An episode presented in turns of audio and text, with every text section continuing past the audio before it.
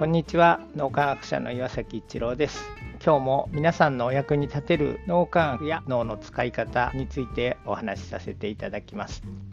物事をどんどん展開していくようなエネルギーが出せるっていうのが実は純粋な心とか指針がないという状態であるということが最新の脳科学で分かってきました。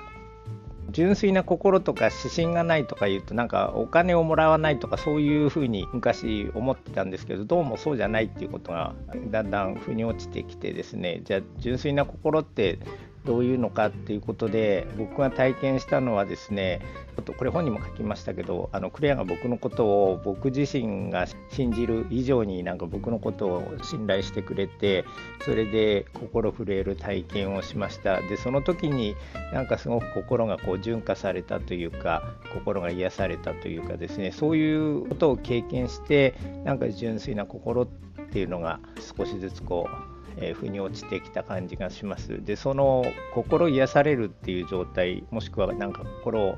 の底から信頼し合えるっていう状態ができてくるとだんだんこう純粋な心で願望を抱くっていうことができるようになって、まあ、そのおかげで飲み焼きを世の中の人に知ってほしいなっていうふうな願望と言っていいのか夢と言っていいのか分かんないですけども、えー、そういうことを抱けるようになりました。決して僕たちがなんか心が高まってるとかそういう状態ではないので是非あの皆さんと一緒にこれからも脳を磨いてえ心をもっともっと純化してたくさんの人のお役に立てるような素晴らしい願望を抱けるようになりたいなって改めて思いました。ちなみにですねクレアが僕のことを僕が自分自身を信じる以上に信じてくれて僕自身が心震える体験をしたというの一体何だろうって思われる方はですね科学的に幸せになれる脳みやきというあの僕が出版させていただいた本の248ページですね心を一つにできるような人間関係と利他の心が私の人生を変えた丸1っていうところを見ていただくとその詳細が書かれていますので、まあ、ご興味ある方は見ていただくといいんじゃないかなと思います。はい、今日もありがとうございました。